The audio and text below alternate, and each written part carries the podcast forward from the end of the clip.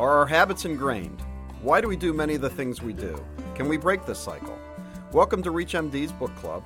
I'm your host, Dr. John Russell, and on this edition, we will address these questions in the New York Times best-selling book, The Power of Habit, with the author Charles Duhigg. Charles, welcome. Thanks so much for having me on. So, can you help us explain some of the animal models of habits? Sure.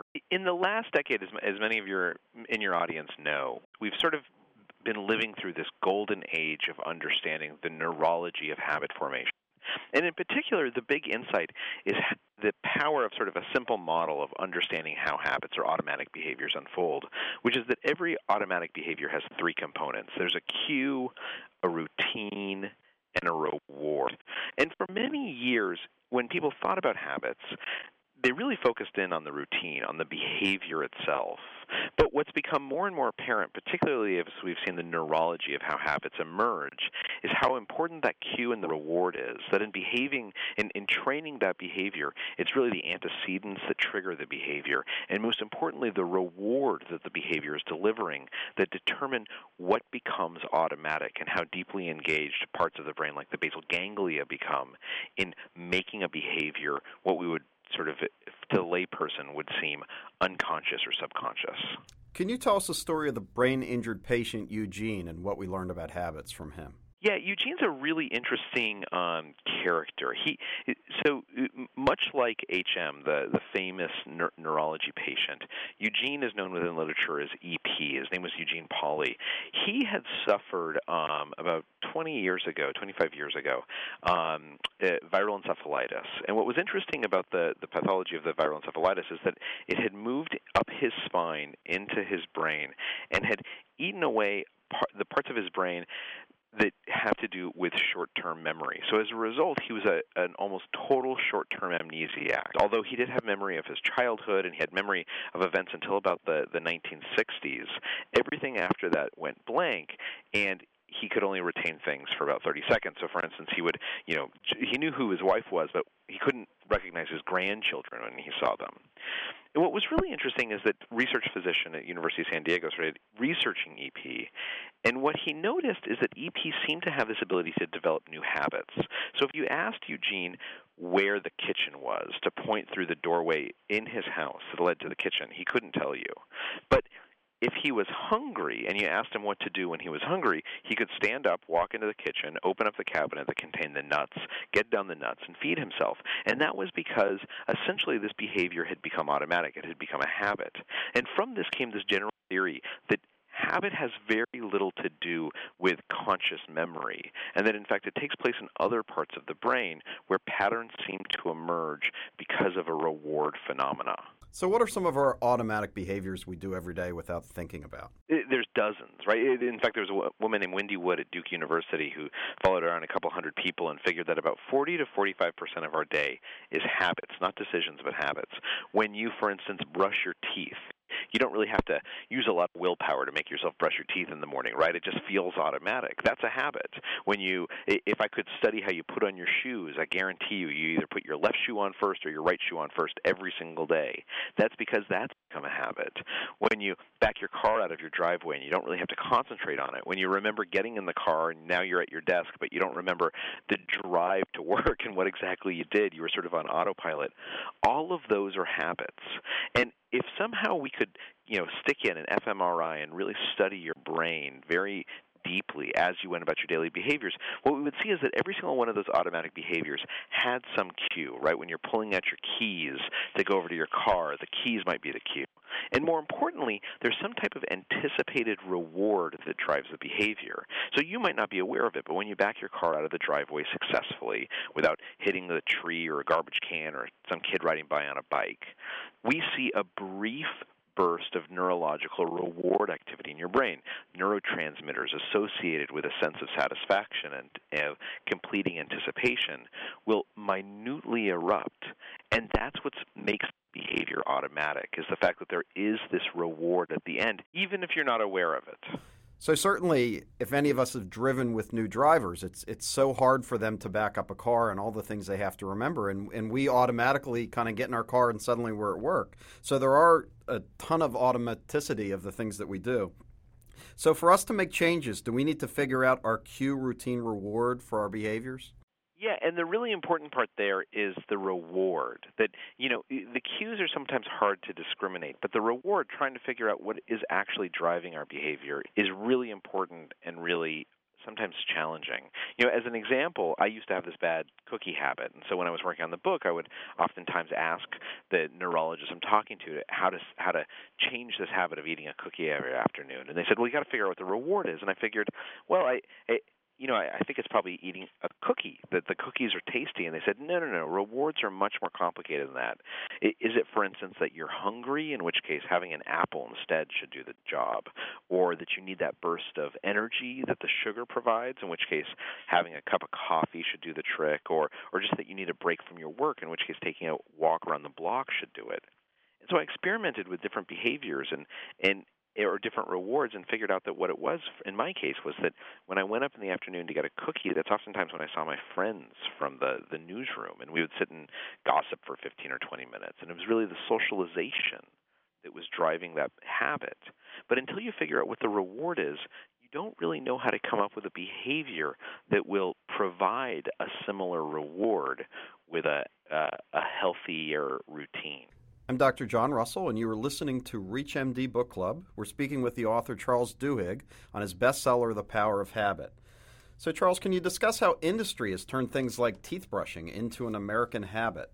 Yeah, in, in fact, about 100 years ago, you know, very few people in the United States brush their teeth on a daily basis. And then uh, a marketer named Claude Hopkins was talking to a, a friend of his who had invented a toothpaste named Pepsodent and Hopkins volunteered to do this marketing campaign in exchange for some stock in the company. And he did two sort of smart things. The first thing he did is he created a whole bunch of ads that say, Do you notice that film on your teeth? Run your tongue over your teeth and you'll feel a film. Now, people had had that film for centuries and had never really worried about it before. But it turns out that you tell people, run your tongue over your teeth, they'll run their tongue over their teeth. And more importantly, they added to the Pepsodent recipe chemicals and oils that made people's gums and tongues tingle after they used the toothpaste. That was important because it had nothing to do with making teeth cleaner, but it provided this reward for people after they would brush. It made it feel like Pepsodent was actually doing its job. And that's why people started brushing their teeth. They, they began to crave that tingling on their gums and their tongue. Now, today, when you brush your teeth, you still feel that tingling. That that has nothing to do with the effectiveness of the toothpaste. That's because there's chemicals that toothpaste companies add to create that tingling sensation. But if you have a visceral reward like that, you can't develop a habit. And that's what consumer packaged goods companies and others have discovered. So Starbucks has done a lot of work with their employees on basic habits. That's right. You know, one of the really interesting things for Starbucks is that Starbucks was in, was in a position where they needed to to figure out how to help employees increase their willpower because Starbucks really sells customer service. They they guarantee, you know, to the customer that when you come in you're going to get treated by someone who's smiling behind the counter and that's why they can charge you $4.50 for a latte that costs them 13 cents to produce. But what's interesting is that they mainly hire recent high school graduates or people who don't have a lot of professional experience. And so one of the things that they've done is they've really focused on how to train people to develop willpower habits that allow them to continue to give customer service even after they get tired, even when they're at the end of an eight hour shift. And what we know about willpower is the best way to teach it to people is to make it into a habit. One of my favorite examples of this at Starbucks is something called they, they call the latte habit. That um, they teach you that when an angry customer comes in, that's the cue. And the routine is that you should listen to their complaint and then acknowledge their complaint and then thank them for complaining and take care of their complaint by giving them a free cup of coffee or anything else they want and then explain why this will never happen. Again, it spells out latte, which is easy to remember when you're working at a coffee place. And the reward is that this previously irate customer is now smiling and happy. And what Starbucks is really teaching people are life skills. They're teaching them how to deal with you know kind of uncomfortable situations, angry people in a way that's completely disarming. And employees tell, tell me that you know this ends up sort of transforming their lives, and now they know how to how to deal with hard situations in their personal life or with their families or with their kids. What Starbucks is really teaching are willpower habits that spill over into all types of different aspects of people's lives. So we've learned over the last decade that perhaps hospitals are not the safest places in the United States. So how have hospitals used some of this kind of habit research to make hospitals safer? Well, one of the things that they do, and, and everyone who's listening who works in a hospital knows this, is that they've they've tried to diagnose how to create cues and rewards for physicians and for patients. One of the best inventions, obviously, is hand washing, where hospitals have experimented with what kinds of cues will get folks to wash their hands. And very similar to you know discussing the sort of visceral need for reward in toothbrushing, what they found is that the more visceral the cue, oftentimes the more likely that people will wash their hands. So it's not uncommon now to walk around a hospital and see a, a picture of a germy hand on the wall as a reminder that you should wash every time you walk into a new exam room. But equally, they focused on how to train patients in thinking about their own habits. There was a really interesting study that was done out of a Scottish hospital a couple of years ago where this is a hospital that did a lot of joint replacements, and they served a particularly elderly and poor population base who had trouble maintaining their rehab, sticking to rehab schedules.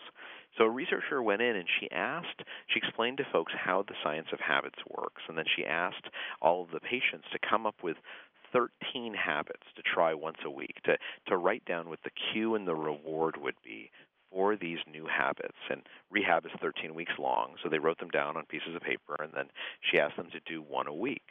And what they found is that simply asking people to make decisions about the habits that they want to cultivate, identifying those cues and rewards, what's known in psychology as implementation intentions, seems to have a huge impact. They saw a 50% greater rehabilitation effort among this experimental population that they had asked to choose their habits ahead of time and had trained in how habits work. And I think that gets to something kind of deep, which is that simply understanding what we've learned about habits seems to have uh, a capacity for changing people's behaviors. You know, it's I'm not saying that that you know sitting down and jotting out the cue and the reward and thinking about it makes changing a habit easy. It, change is fundamentally hard. But once you understand how your own behavior works, it makes change easier you begin to break your behavior into parts and you can start thinking about okay here's the cue and this is when i have to be on guard and here's the reward that this behavior is this bad behavior is delivering to me. I need to find something new that gives me that reward but in a healthier way. If you could give one tip from all your research uh, for clinicians to try to get patients to change a habit like smoking what would it be it, it would be to really focus in on those rewards. I mean, I think when people come in, it, one of the things that we know about habits is that it, because they happen in a part of our brain which is not the prefrontal cortex, they they really originate in the basal ganglia. They, there's there's less consciousness involved in a habit. Our brain kind of turns off a little bit when it takes over, and so we tend to become very unaware of what's driving our behaviors.